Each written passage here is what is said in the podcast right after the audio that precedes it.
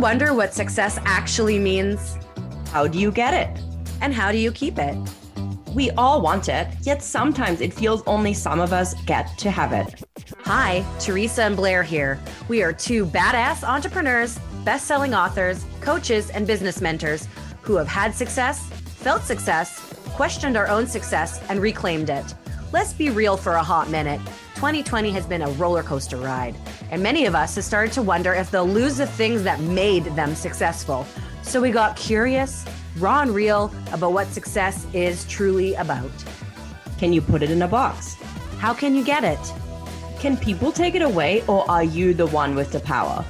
Does it mean the same to all of us, or are we the ones that create it? From PGA golf pros to doctors, CEOs, entrepreneurs, and spiritual mentors.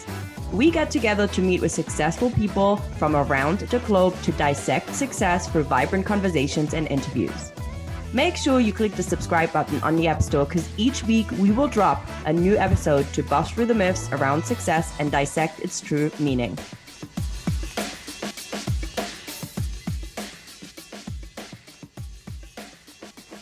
Welcome back to another episode of Dissecting Success.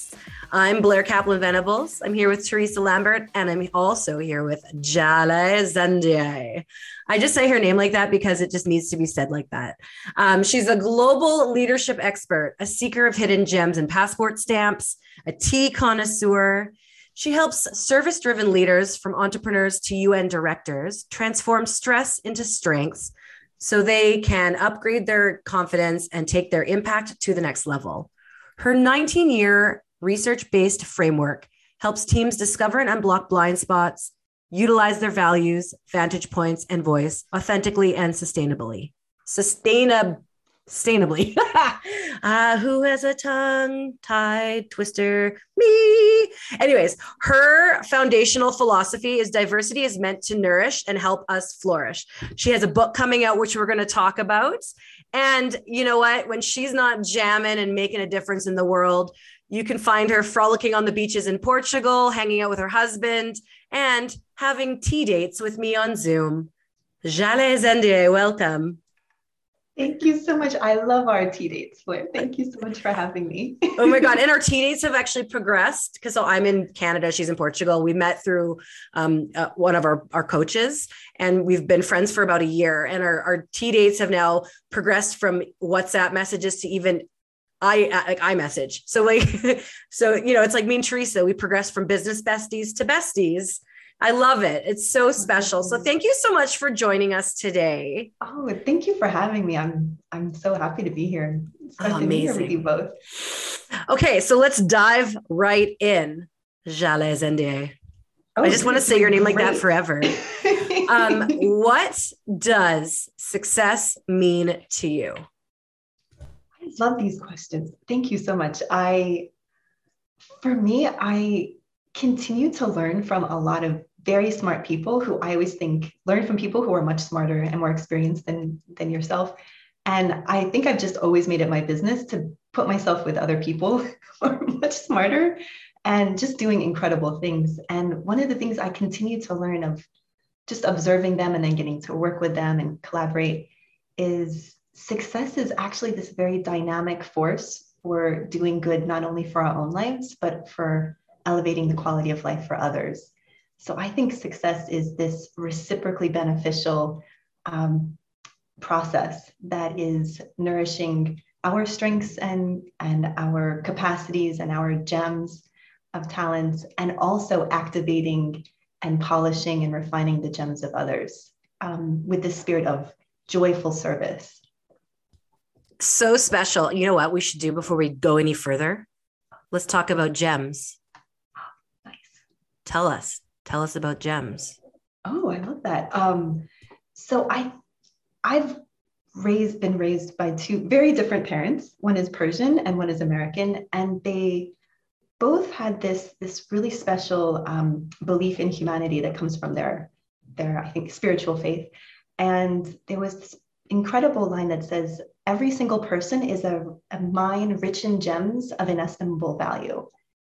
And there was this painting of that particular quote in our living room. And I, so I think growing up with that piece of philosophy. Um, since I was really little, I was always being encouraged to see the, the gems in myself as well as the gems in other people. And I think gems in that respect is those qualities that allow us to be at the best version of a human being as possible. So our capacity to be generous and thoughtful and conscious and thinking of um, others as we walk through our day and noticing opportunities to make someone else's moments a bit brighter or healthier or more united or more understood. So I think it's this ways to connect and ways to communicate and ways to understand and to express and to to lead lead our lives from a place of service that's um, we're actually becoming better versions of ourselves as we're doing good for others and then receiving the blessing of that as well so i think gems are these ways for us to be worthy of the name human. Like it's our humanity being polished. Wow. I just need to take a moment to mm-hmm. like take in, you know, what you just shared and what a timely message for humanity to think about. Like, what a timely message for humanity to think about at boiling point. You know, to, I love this too, how this philosophy around the gems that you were taught on and that this philosophy that you grew up with ties so beautifully into this definition of success being this dynamic force to not only go, do good and elevate your own life but that of others. Right? To to make the time to not just show up and and make our gem shine brighter but to acknowledge and seek opportunities to do that for other people as well and their experiences so powerful thank you I don't even know what questions to ask. Oh, I, I have to I let know. that sink, you know? I, I, love it. Well, I how does Jale Zendie? It's the only way you I can are call killing you. it. You are so I, good. I just feel like it rolls off the tongue. Um, so how do these like the gems? You know, you've created these nine leadership styles. You you you're writing a book that's coming out this year. Do these like how do these gems tie into that? And like, could we talk about those leadership styles? Yeah, for sure. Thank you. Um, so yeah, so since so for about 20 years now, since graduate school, I uh, was really interested to learn how do people who care about others, how do they not burn out? How do they sustain their love for humanity? How do they sustain their joy in service um, and keep being incredibly impactful at the same time? And so um, I didn't think that at the time that I was starting this, that it would be a 20 year research project that just keeps building into a framework. I just wanted, you know, to pass research in my grad school class. Um, but my professor kept encouraging me to keep going with it. And so as I as I continued to go to different countries and live in different places, I kept being um, able to connect and become friends and, and collaborators with people who were from very different walks of life, very different cultures and backgrounds and native languages. But there was this golden thread that kept connecting people. And it wasn't that we looked the same or we checked all of the external boxes that made us um, such aligned friends and kind of start to call ourselves family, um, where we don't look like each other at all. My skin tone was completely different, my hair texture was completely different, but we start seeing each other as family members. And I was like, how does that happen when we're so different?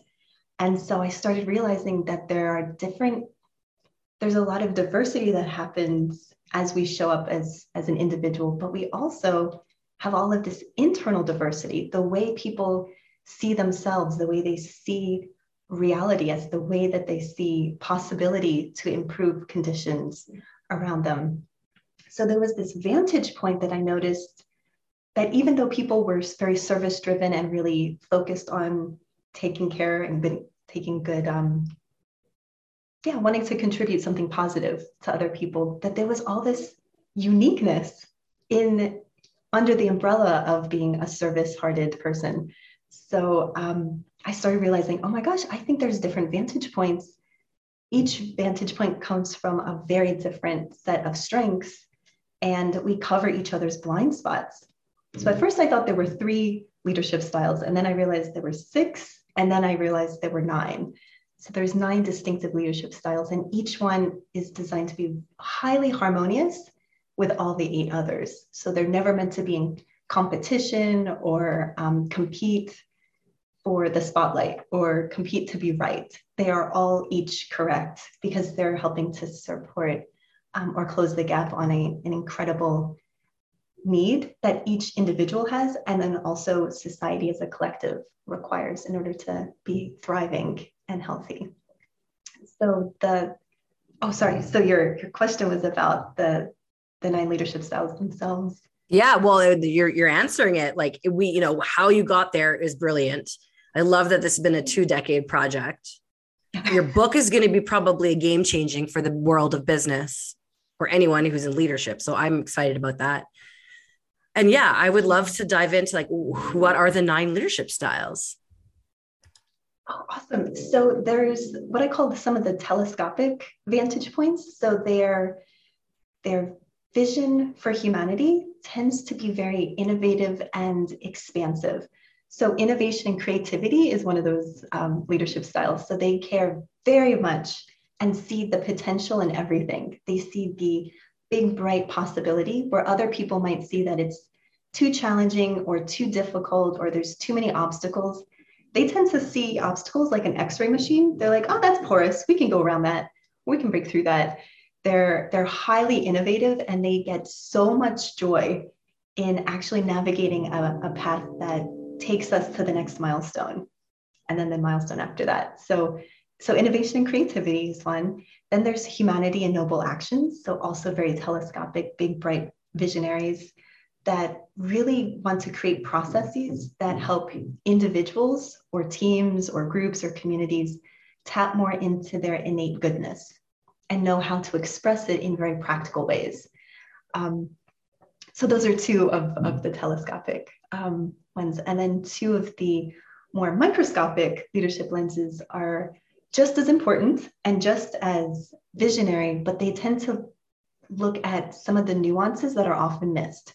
So, for example, um, elevating experiences and memory making are is one one team of leaders, and they're really excellent at finding the processes that are kind of becoming sort of just the traditional way to do something, and there's all of this potential through their vantage point to make things more um, joyful, brighter, more memorable. They care very much about the the quality of the experience because the quality of the experience leads to better memories and more joy and feeling alive in our lives. So they care about not just living a life, but living a life that is worth talking about and recalling these incredible moments. Um, so they they're excellent at, at helping to kind of recalibrate what we see as the possibility for an experience that may have just gotten a little bit mundane or methodical. So they're creative in that way. And then another microscopic lens is um, improving the quality of the environment or the space. So they're extraordinary at either a virtual space or an in person physical space. They're extraordinary at realizing that underneath everything that we do in the day, the quality of the space is um, where a lot of the magic is um, kind of festered from the that kind of lamp of creativity. We need a space that fosters creativity or learning or growth or rest or healing. So they're the first thing that they see in terms of all of the leadership styles see the importance of everything. But where we need to begin is usually through our vantage point. We can't start talking about writing better articles unless we figure out the best way for the author to have an environment that fosters that um, that power of expression. So expression is important, the space is important, but each leadership style will see we have to start here. This is the drop of the stone in the pond, and then the ripple of impact continues from that place. So those are those are four of the of the nine. So interesting. I love this. I mean, I was listening and I was like, innovation and creativity sounds like my complete leadership style.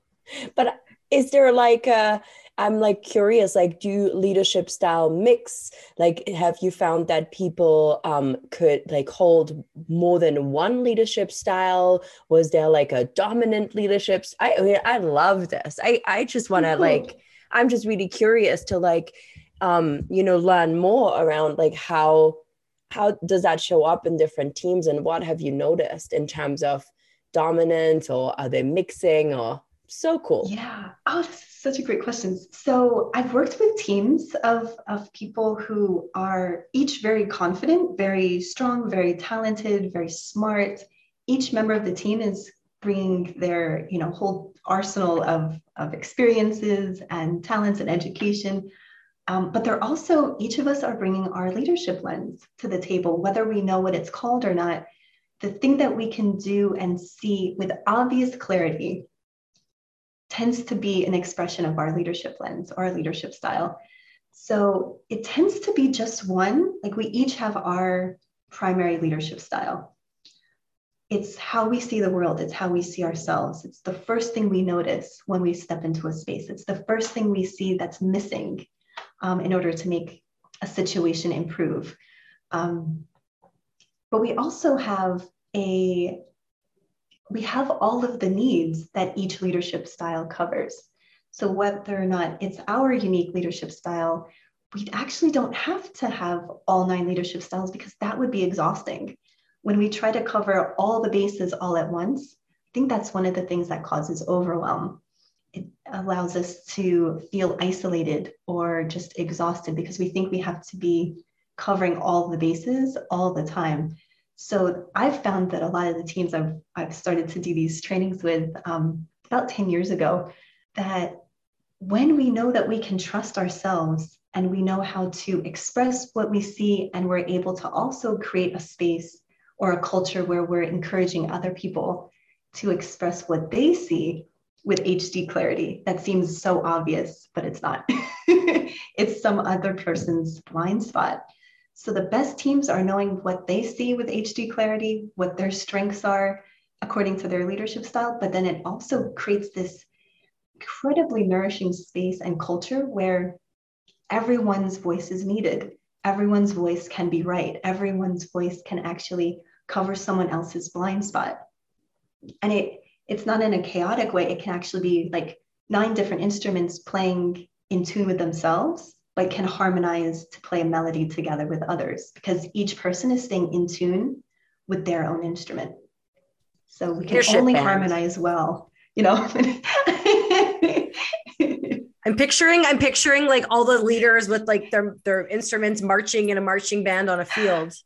nice, nice and uh, which is like super personal to me because I was actually in a marching band when I was in middle school and high school, and no it's like very that's very close to my heart. Some of the best times in high school was Battle oh. of the Bands, Grambling, and Grambling State, and a lot of the historically black colleges and universities. Our band instructor would take us to to see them because oh, playing playing music and dancing with a hundred other people is such. I think it was like planting the seeds for my my leadership framework where it's we're not competing. Like even if someone is playing a solo, no one's trying to outmatch or outplay the soloist. It makes everyone sound better when everyone's instrument is playing in tune. I love it. I think that's such a progressive way you know to look at leadership. And through my experience like managing a large team i was a um, hotel general manager prior to becoming a business coach. So um, i used to lead a large team. And one of the things that i really you know found from just hearing you speak and having you know it is like building teams to me always had a little bit of an art behind it and this recognition of other people's strengths and allowing them to act and move within their strength and see yourself as supporting in areas where they don't was such a huge piece that um, I focused on and, and I did some um, personal education like growth work um, with creative problem solving.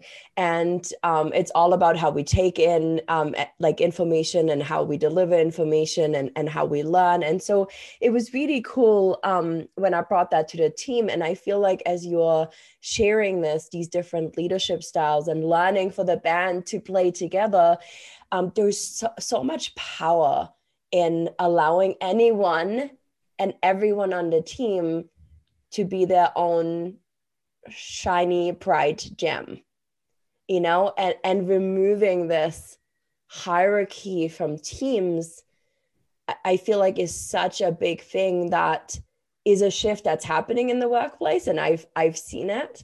But still it's so rooted in how we build organizations and structured them for the last you know hundreds of years so i find this so fascinating and it's so progressive and and i agree with what blair said. I feel like this book and what you're bringing to the table is going to be a real like game changer.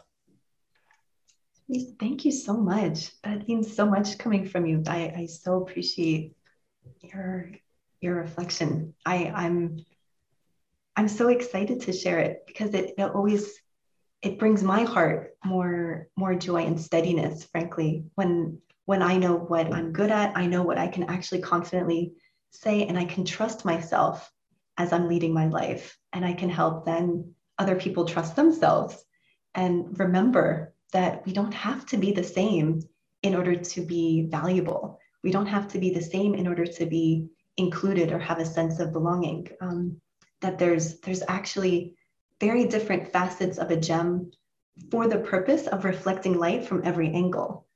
And I think that's what we as human beings can do for each other. We can actually just keep reflecting more wisdom, more experience, more insight, more possibility, more, more ideas, um, more solutions. So we each get to be part of humanity being raised up, and then we lift up each other together. And then it's an easier lift than elbowing each other out of the way to try to you know lift up something that's incredibly hard and sort of counterintuitive to physics a, a harder struggle wow wow wow wow wow so much i mean i feel like i could like I would have lovely tea sessions with you. I'm a big tea fan. oh my gosh, I'm a myself, I'm a and like matcha, maker, like matcha maker, make me wanna, a matcha. Yeah, that's it. I feel like let's have a tea date because like I'm like I could like I feel like I could talk to you for hours, but you know, it would be a pleasure. I feel like um one thing that I've seen and and I'd love sort of your perspective around this is that is particularly in the last couple of years in the environment that we're in with what we're going through as a, co- a collective um, what I've seen is separation becoming bigger and bigger and bigger. And just uh, what you're presenting today what you're talking about today your mission your vision like I get so much energy from you around this. It's really about not saying you're right, you're wrong, or I'm right and you're wrong. It's like we're both right in our own way. And how can we find ways to hold space and compassion and acceptance and understanding for the other person and their way of being in this world maybe even their beliefs, their thoughts, while at the same time honoring our own. So I've it screams this incredibly huge message of come together and notice what you can really change when we work collectively in a group and, and all i can think of right now is like ants you know working together to lift rocks that are like i don't know like thousands of times heavier than them, but because they're collectively doing it, they lift it effortlessly. Mm-hmm. And so, you know, you probably didn't intend your book and your message to take on such a grander scheme, but like to me, it's also, it sounds like the leadership that you're calling humanity to step into. Sorry, maybe No, I've just no, made it bigger so than it is, but it that that just that's what's coming through for me. this is what happens. Thank you, Teresa. No, I I'm I was I've been putting off writing this book for years. Like for years, people are like, you should put your framework into a book. Like this would be so great as a as you know, people can talk about it or have book clubs. And I was like, oh no, it's you know, I'll just keep it to my you know small community and my clients. And I didn't really see it as that important because it was just something that helped me throughout my life and um, you know the, the kids i would work with or the people i would mentor or my clients um, you know leadership consulting and stuff or team building. So it didn't feel important to me to like share with so many people other than the people who were inviting me to speak on it or go to a conference or something. And then um, and then with the pandemic and just a lot of the things that humanity has faced individually, we each have a different experience of it, of course, depending on our country, depending on where we live or socioeconomic background or you know the community we're in or the you know there's a lot of variables but there's also this collective experience that we're all having as one human family on one globe spinning at you know we're all spinning on the same earth together and two of my clients kind of pulled me aside and, and said, if you don't write this, like who's going to write it? Because this is, you've done, you know, 4,000 interviews, like you've, you've done this like framework for 20 years. And so I started to see like, maybe it could help a few more people than I thought, or maybe it could just add another tone to the conversation that's currently being had. So I, I humbly like receive what you're saying and it's it's not me i think it's just this collection of spending a lot of time with incredible leaders around the world and i'd love to just keep telling the stories of these heroes um, and patterns that i've noticed that keep giving my heart a lot of hope in in humanity because we can also see a lot of the contrast when when there's difficulties when there's fear when there's criticism when there's pain when there's grief. We don't always know how to act in our highest selves when we are um, struggling, when we're confused, when we're um, hurting, and when we're just frankly terrified. Like there's there's just a, a fear that every single human being can feel, whether we want to admit it if it's fear or not. But we have, we have fear, and it's often what brings us together is the things that can also create more cracks and, and division. And the power of unity, which was another thing that um, I was taught about by my from my parents that Baha'u'llah said about the power of unity, not the power of sameness, but the power of people bringing their their hearts together and their their gems together um, and their focus on solutions together. The power of unity is so so powerful is the light of unity that it can illuminate the whole earth. And as a seven year old, I didn't really know what to do with it, but I was always picturing like a big bright light. And I was like, oh, people holding hands and like doing nice things together and like, you know, little kids skipping and like, you know, having snack together. And oh, you want my peanut butter crackers? Here, have my jelly beans. Or unity was always for me this like little thing that kids do very naturally. They don't really care if someone looks different, but if you have a nice snack or if you're nice to me, we can get along and be best friends.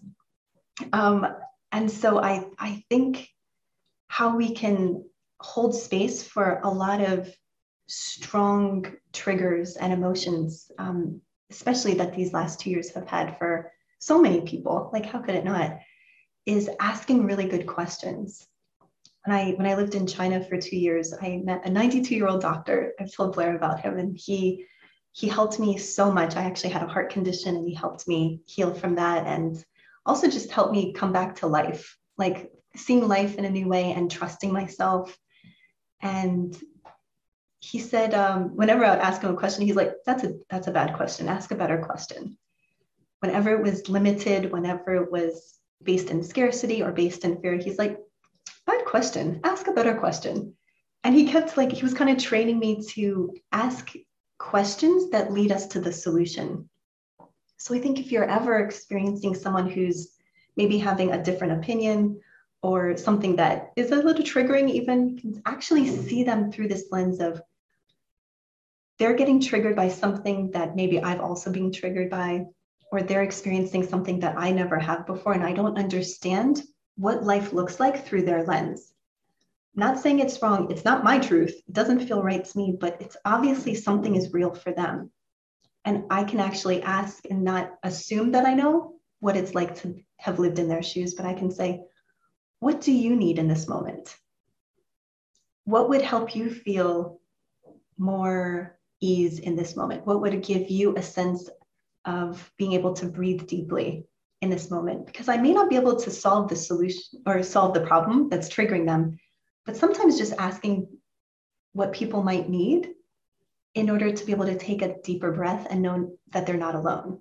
Because in this moment, maybe they just don't need to be alone in their fear. So sometimes just asking a better question, not from a triggered place, but from if the solution was already going to be present and the solution was going to come and things were going to get better, what could I ask to like lead to that reality? And trust that it's possible.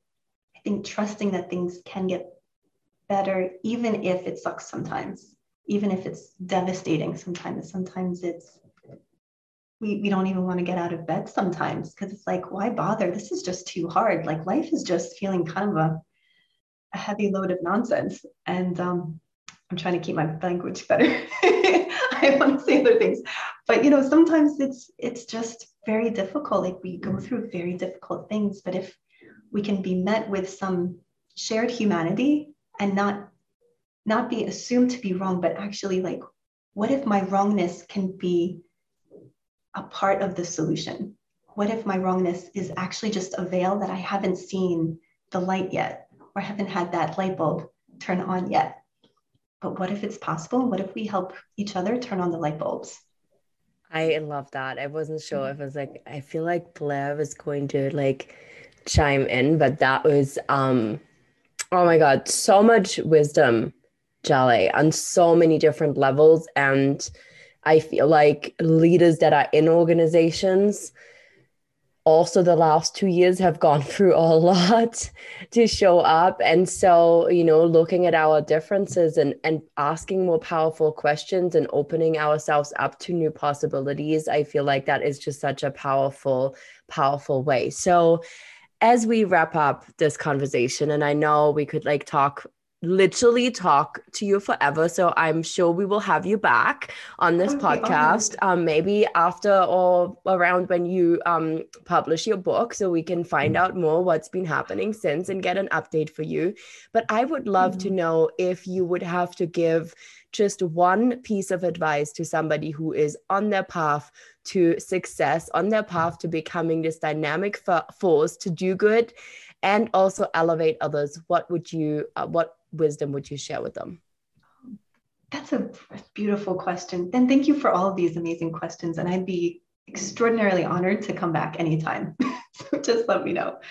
Um, I feel that one of the things that has been a, a marker for success in my own life and every single person I've ever worked with who really defines this like service driven leadership, um, like the heart of, of true truly joyful, sustainable um, people from, from all over the world and all walks of life, they all talk about values.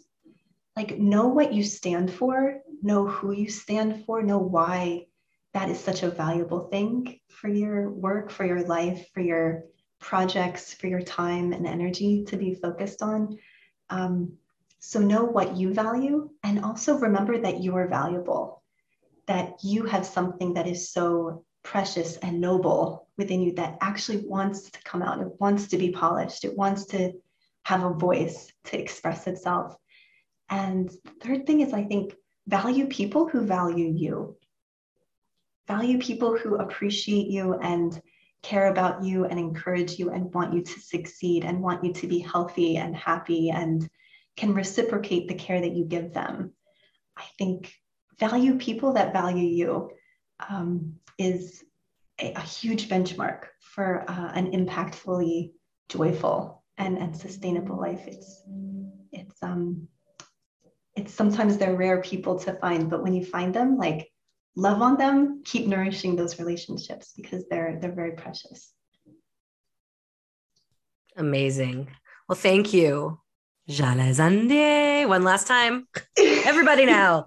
Come on, Teresa. Jale Zendie. oh, man, you're amazing. Thanks for coming on.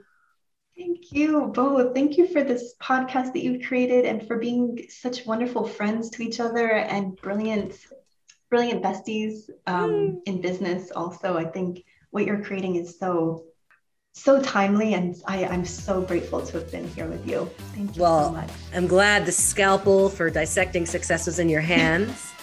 and thanks for tuning in to another episode. Peace. That's a wrap for another episode of Dissecting Success. Enjoyed this episode? Make sure to subscribe to Blair Kaplan Venables and Teresa Lambert's podcast, Dissecting Success, on the App Store and follow us on Instagram at Teresa Lambert Coaching and Blair from Blairland to stay up to date on our latest episodes, badass offers, and more.